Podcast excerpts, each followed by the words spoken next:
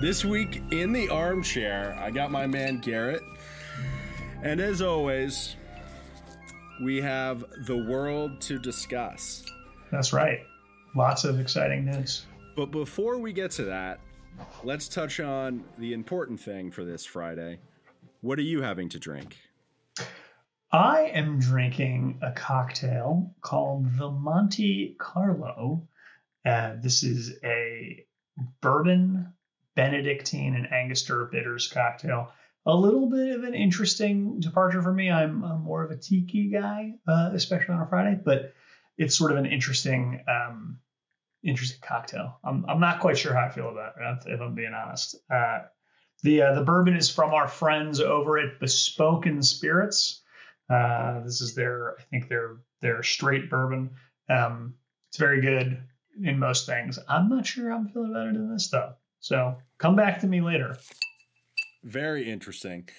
Well, because this week was a little bit of a celebration for me, I have a bottle of Prosecco, which I am. Andrew, what are you celebrating?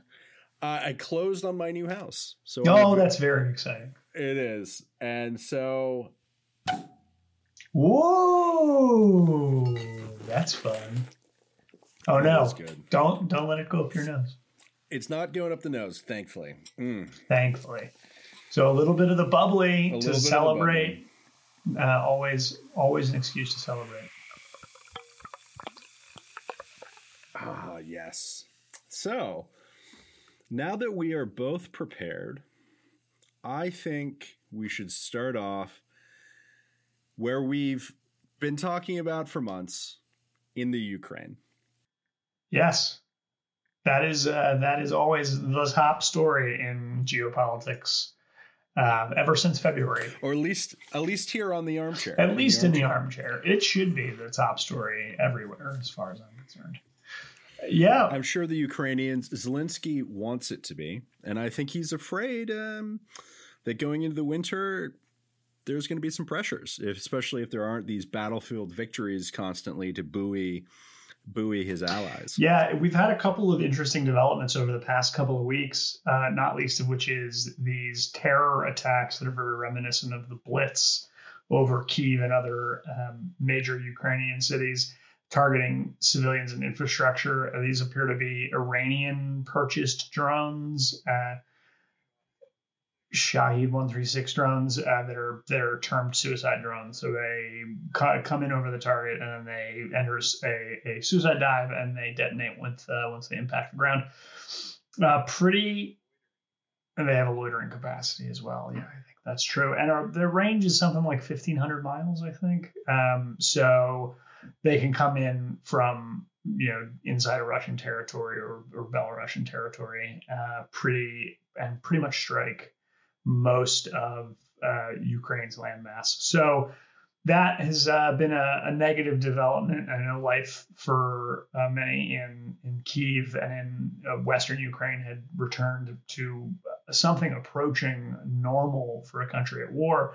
But this, again, has brought conflict directly into people's homes again. Lots of civilian casualties, lots of damaged infrastructure, lots of power outages and these sorts of things, and no tactical strategic benefit other than terror. So this has been a really depressing development for those of us who were hoping for Ukraine to continue to push the Russians back. What are your thoughts? I agree. I think this is lashing out. They realize they can't use them really in a tactical way, and they have to launch them in swarms. I mean, I think I read that the Russians tried to buy 1,700 of them. So this isn't something that is really used on the battlefield to great effect. I guess you could target fixed positions, but the way that the Ukrainians are fighting makes that hard. I've also read that the Ukrainians are shooting down a high percentage of them. Yeah, I saw that. Get through. I saw that they shot down 19 out of 20 that were deployed yesterday. So, that's an outstanding achievement for anti-air defenses in Ukraine. But when you're doing these swarm attacks, some will get through and cause mayhem and terror on the ground. So not great. Absolutely. And the targets are, you know, recently have been infrastructure, as you said, energy infrastructure in particular. I think they're trying to scare them, turn off the electricity, turn off the water, turn off the heat. And I saw some comments that, you know, the lights will go back on if, you know, the Ukrainians capitulate. And that's not going to happen. At a certain point, they just become desensitized to it. And if anything else, I think it's shooting the Russians in the foot when they target civilians in this way. It's not how the collective West likes to conduct war, or at least think of ourselves in the way we like to conduct war. And it puts the Russians in more opposition. It's from Zelensky's perspective, it makes going out and seeking funding and allies easier. You say, look, they're just bombing our – I mean, even his pleas to Israel are starting to get something back.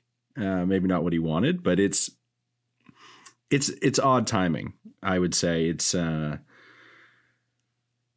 something about the Russian military industrial complex, so to speak, when they're not using their own munitions anymore because they've run out. Indiscriminate civilian bombing never achieves battlefield success.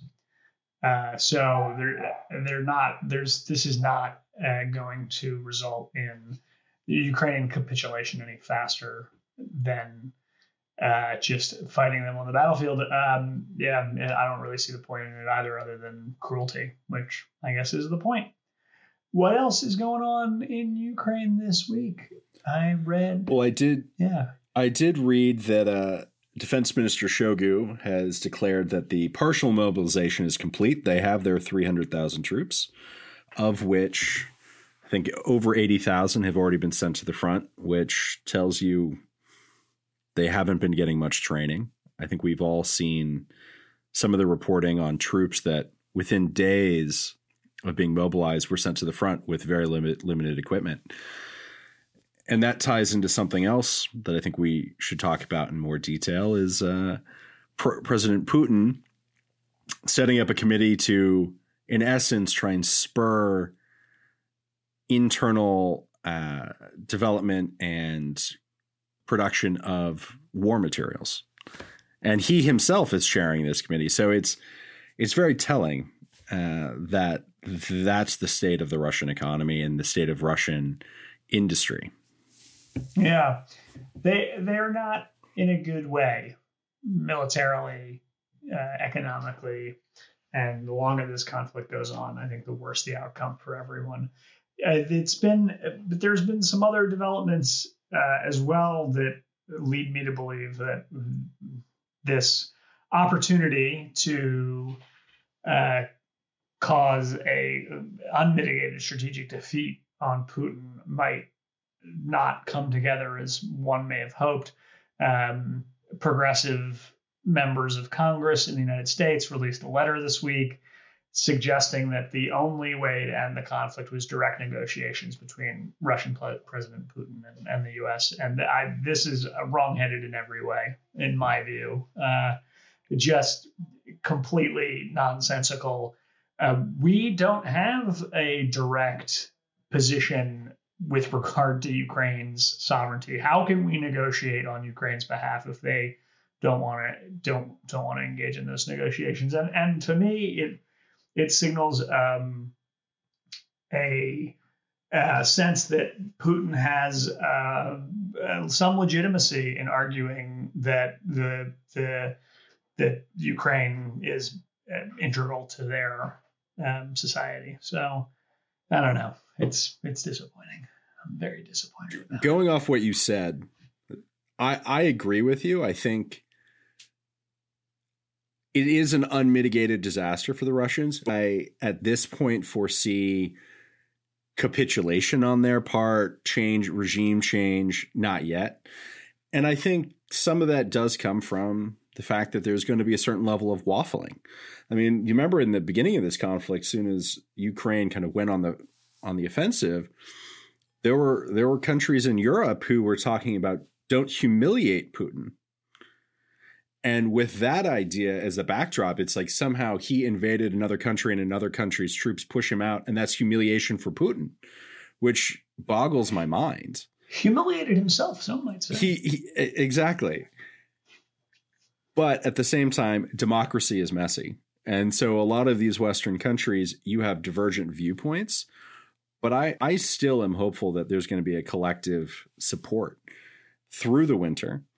And one thing that was reassuring and somewhat ironic, I just read, was that the UK has more natural gas right now than they know what to do with. That there are liquefied natural gas tankers sitting off their coast because their capacity is full. And with the milder winter so far, they haven't been using it. And with the economic downturn, industry is using less power and heat. And so there's this glut of liquefied natural gas in the European market. Is it getting to every country equally? No, but there's a lot of it available. And that's very telling. And I know we'll probably touch on OPEC later, but those concerns that we're going to see freezing temperatures and, you know, no energy resources in Europe, at least for the moment, seem founded, which is a good thing for Ukraine. Yeah, and we have to continue to hope that a mild winter in Europe will hold and energy prices will remain affordable. You know, the British Prime Minister, Liz Truss, Prime Minister for less than 6 weeks on a culmination of bad tax policy and energy policy and a whole witch's brew. So I don't know if Britain is exactly in a good position to weather the storm this winter. We'll see. I'm skeptical that with British politics and the state it is, I'm a little bearish on the future of Britain, but we'll see. Maybe I'm wrong. You know, 1,000 years and all that, and they've been around a long time. So moving on to other Ukrainian news, it appears that the Russian authorities in Kherson are preparing for a major push for Ukrainian forces to recapture all of the western bank of the Dnieper, including evacuating civilians, sometimes by force, as well as packing up cultural and artistic treasures in the city and moving them deeper into Russian-controlled territory.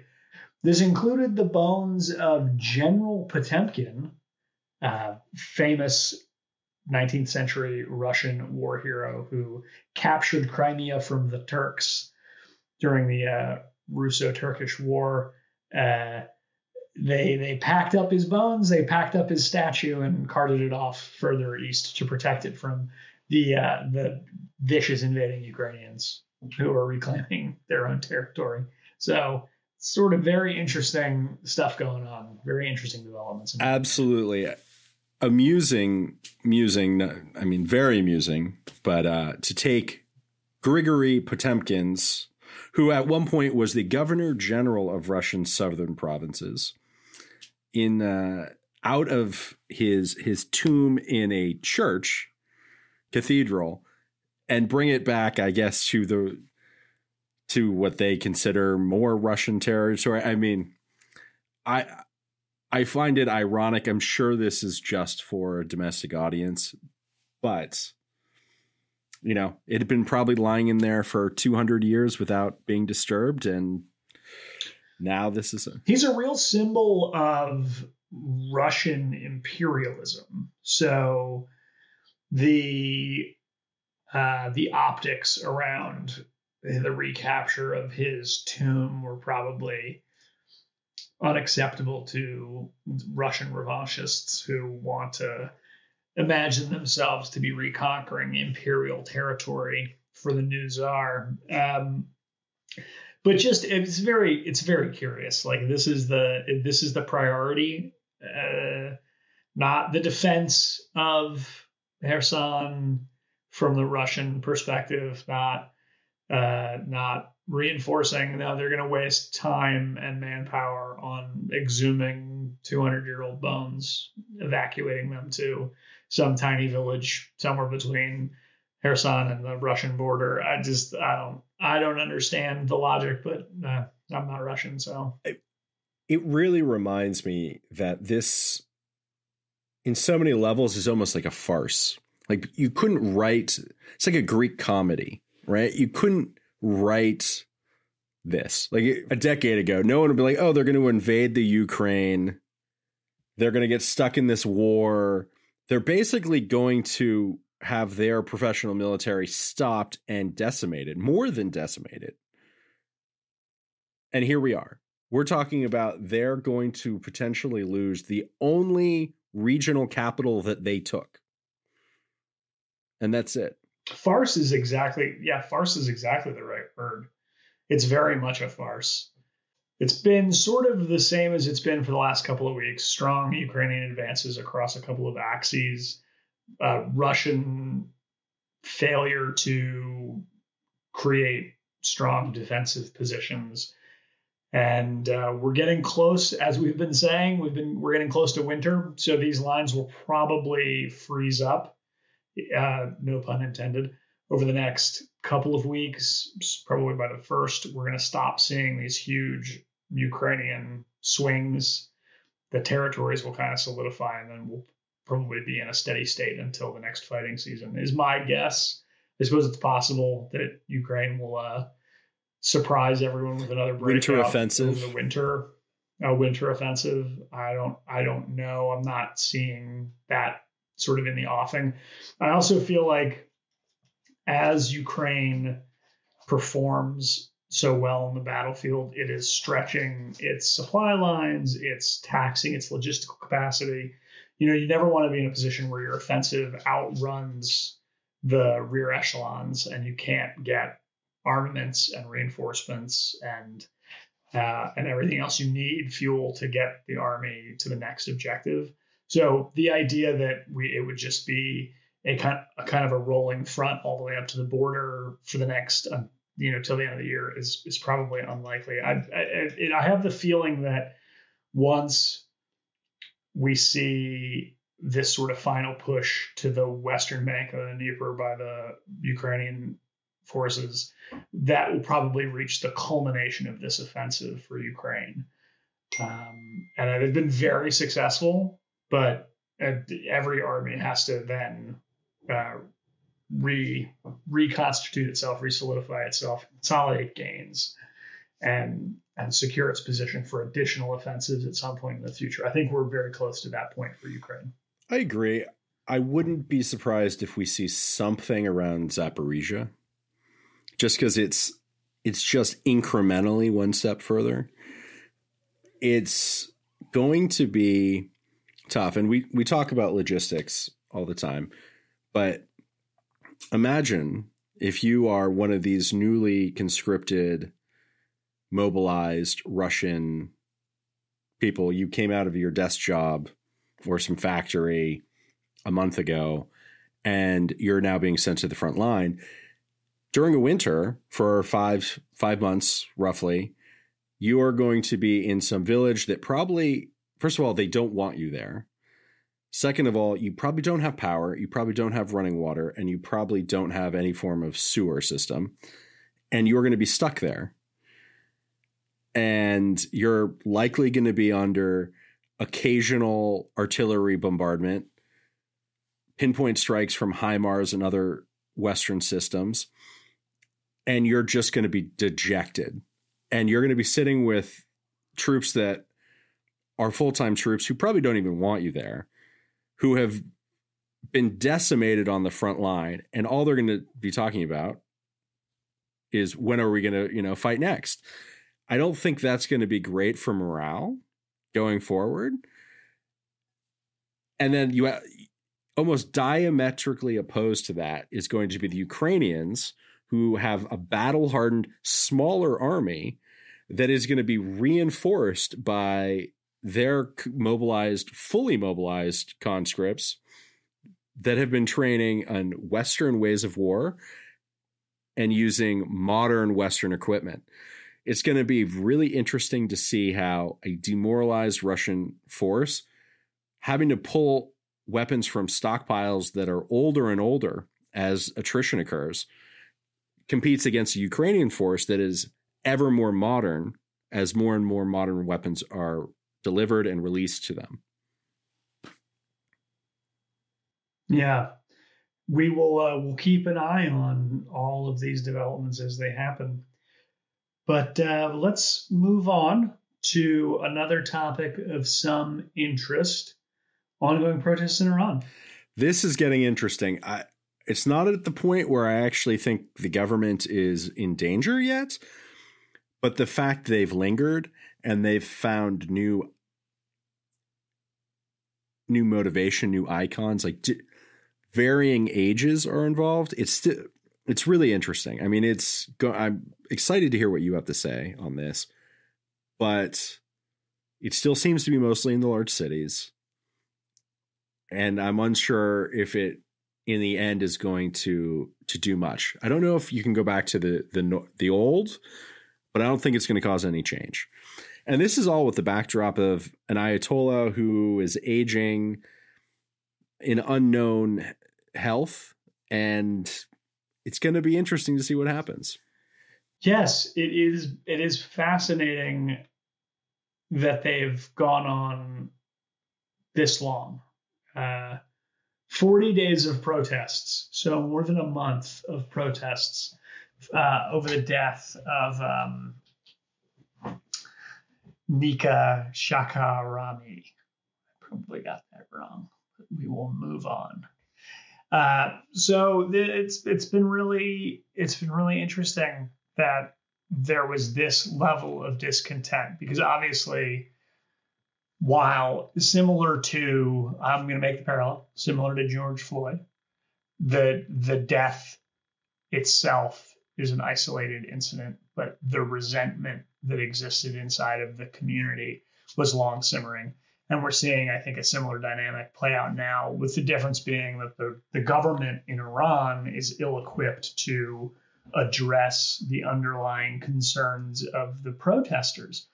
So does this get away from the Iranian regime in the medium term? I don't know. Obviously, it's not a good look to have, ongoing street protests for more than a month.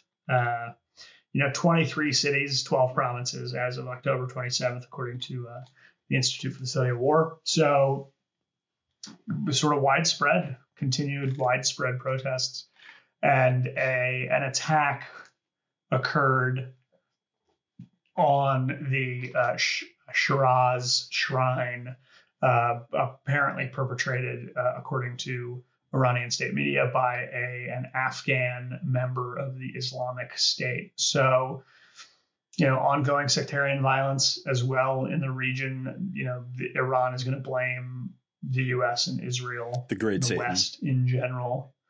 The Great Satan, for the attack, but also will blame protesters for distracting internal security services, which might otherwise have been able to disrupt the attack.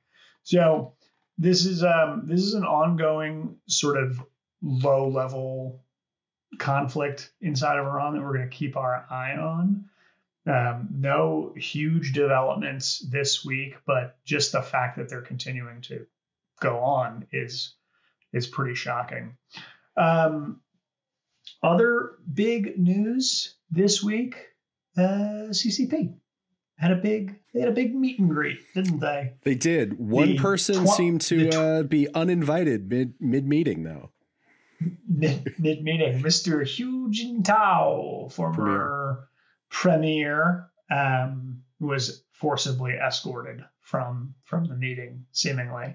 So a lot of China watchers got very interested in that, because these are very stage managed affairs. So anything like that happens, there's an audience for it, and everyone else is trying to figure out what happened. So it seems like this was a message that it's Xi's party now. The one thing that I would say that seems to go against he can cry if he wants to. The one thing I would say that makes me wonder if it's for a domestic audience is what I heard is that the closed caption footage that we've all seen of him being escorted out was not played on domestic media.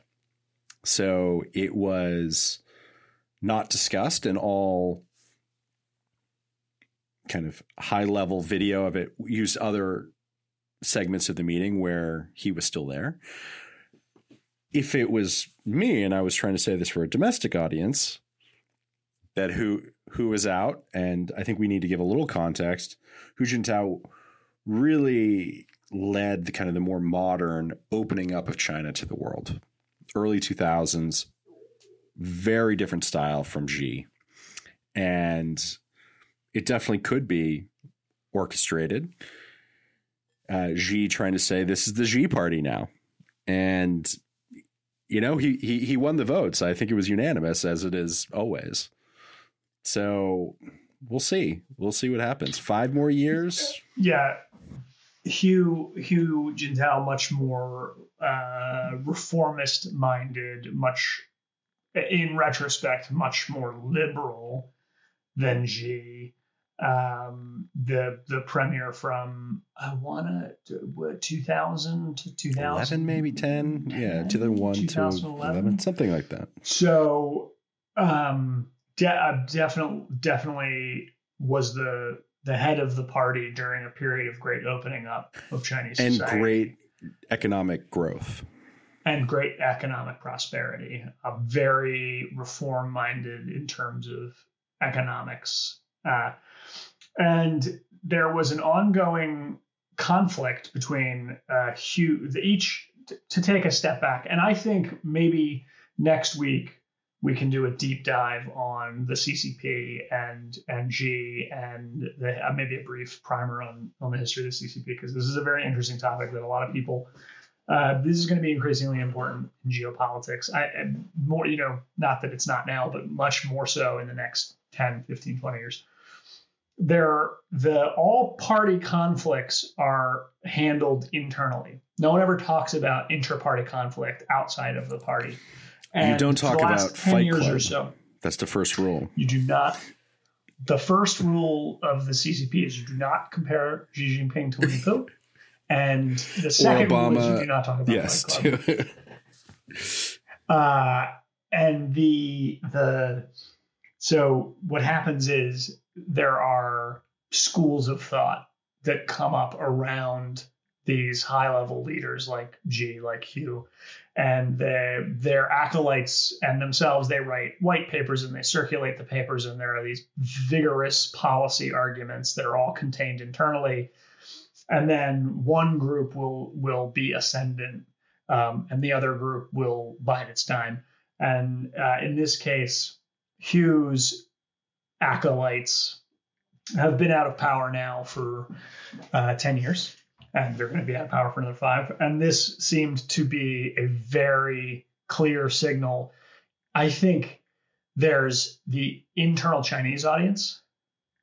There's the national Chinese audience. Then there's the global audience. I think this was for an internal CCP audience, an internal Chinese Communist Party audience, the people in the room seeing literally the former leader, one who still has acolytes in the party, people who are aligned with his worldview, physically carried out of the meeting, and no one made eye contact with him. And Xi just kind of had this very small kind of smile on his face as he got basically carried out of the room. So I think this is a very, very much a Xi is in charge. Xi Jinping thought is now... basically the only way to think, and there will be no dissent. So that's my read. Was enshrined in the more of his thinking every time he gets reelected, if you call it an election. More of his thought is enshrined in the Communist Party ideology.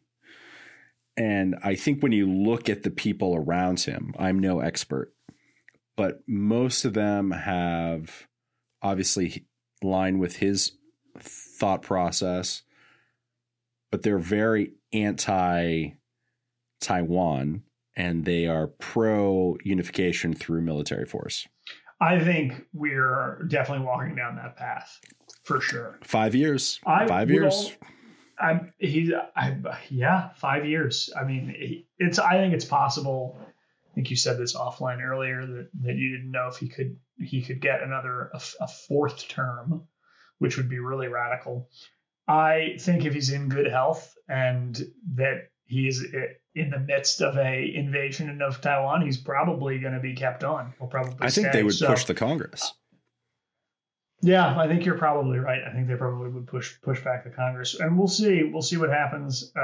If I were in government today, in any country in the West, the U.S., NATO, Taiwan, Japan, AUKUS, I would be picking up the phone to the Taiwanese defense minister and saying, "What do you need, and how fast can we get it to you?" Because the clock is ticking here, and it's gonna. What we do now will determine, in many ways, the outcome, because unlike Ukraine, where we could get weapons into the theater continually, China will continually. China will, in all likelihood, be able to deny our access to the area around Taiwan, and we will not be able to get them anything in all likelihood, for an extended period of time.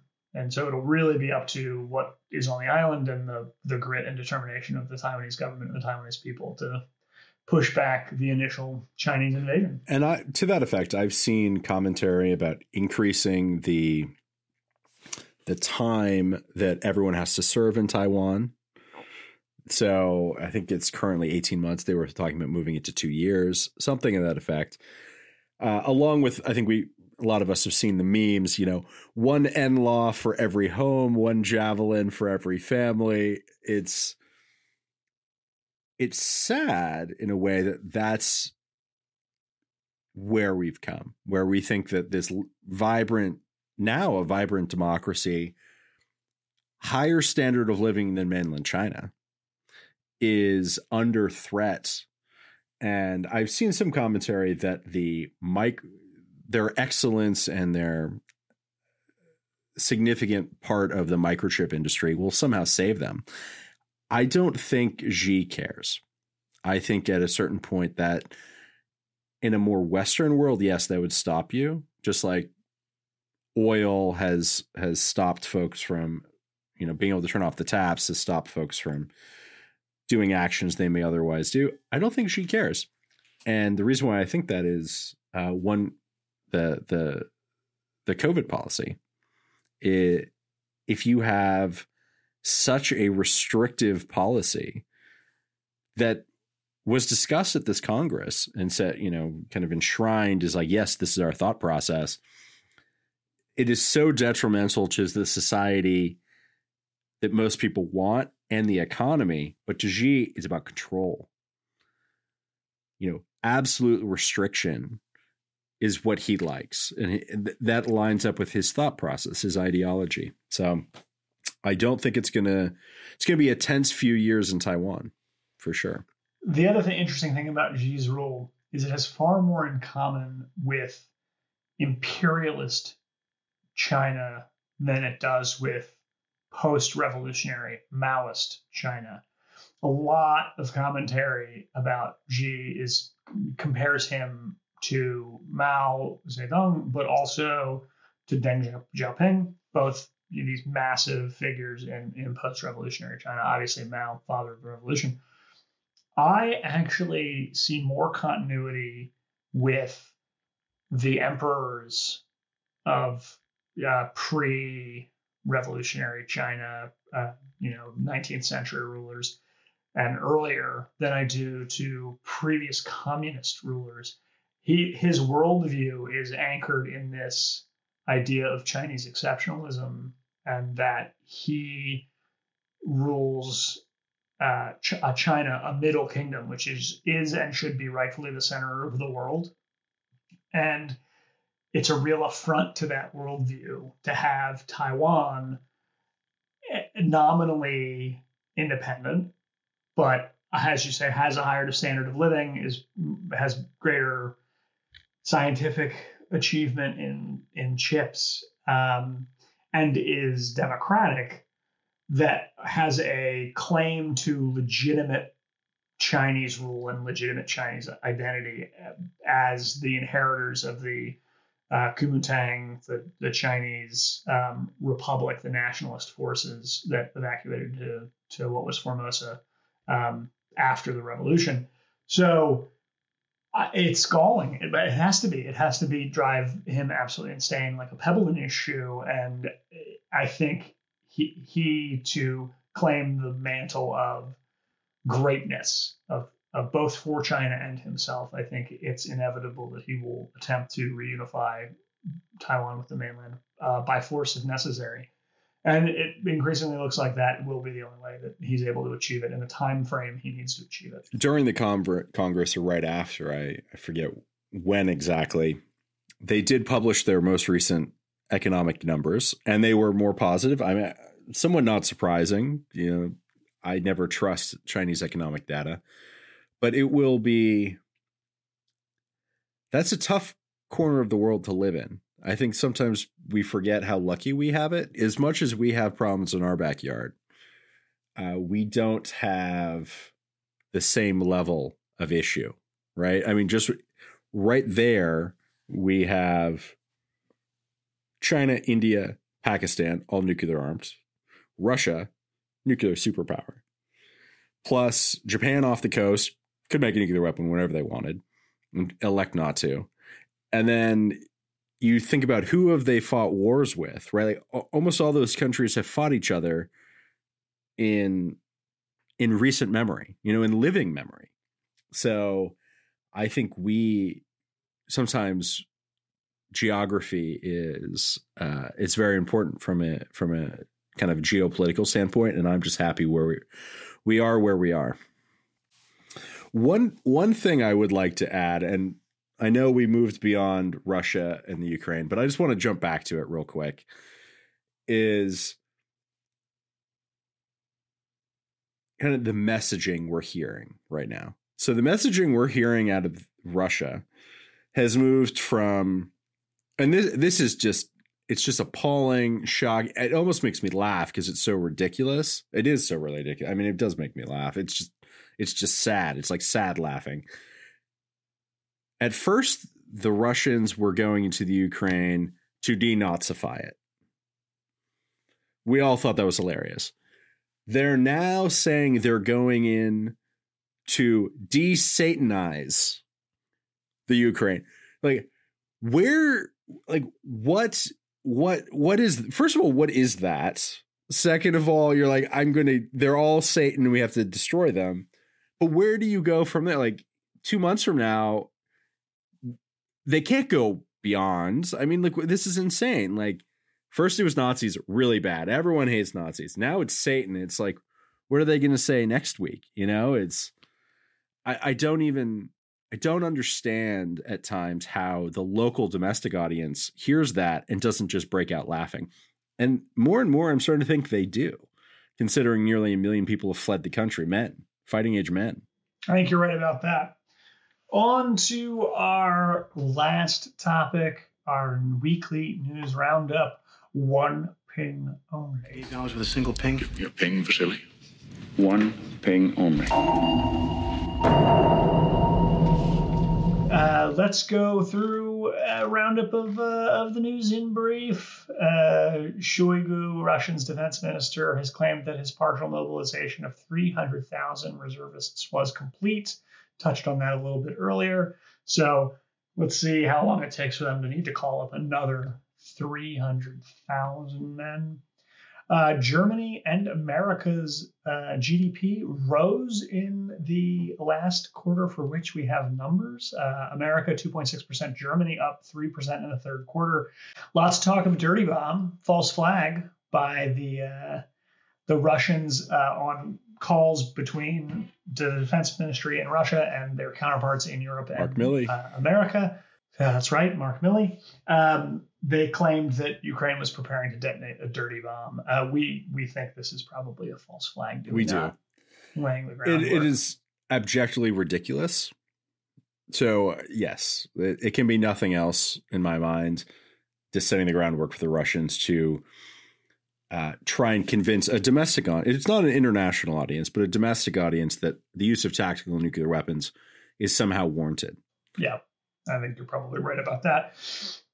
Brazil's Jair Bolsonaro and Lula da Silva are headed to a runoff on October 30th. I had kind of pegged this as Lulu's to lose earlier, and it seems like he couldn't quite get 50% over the threshold. Yeah. So it looks like they are going to head to a runoff. Jair Bolsonaro, of course, Brazil's answer to Donald Trump.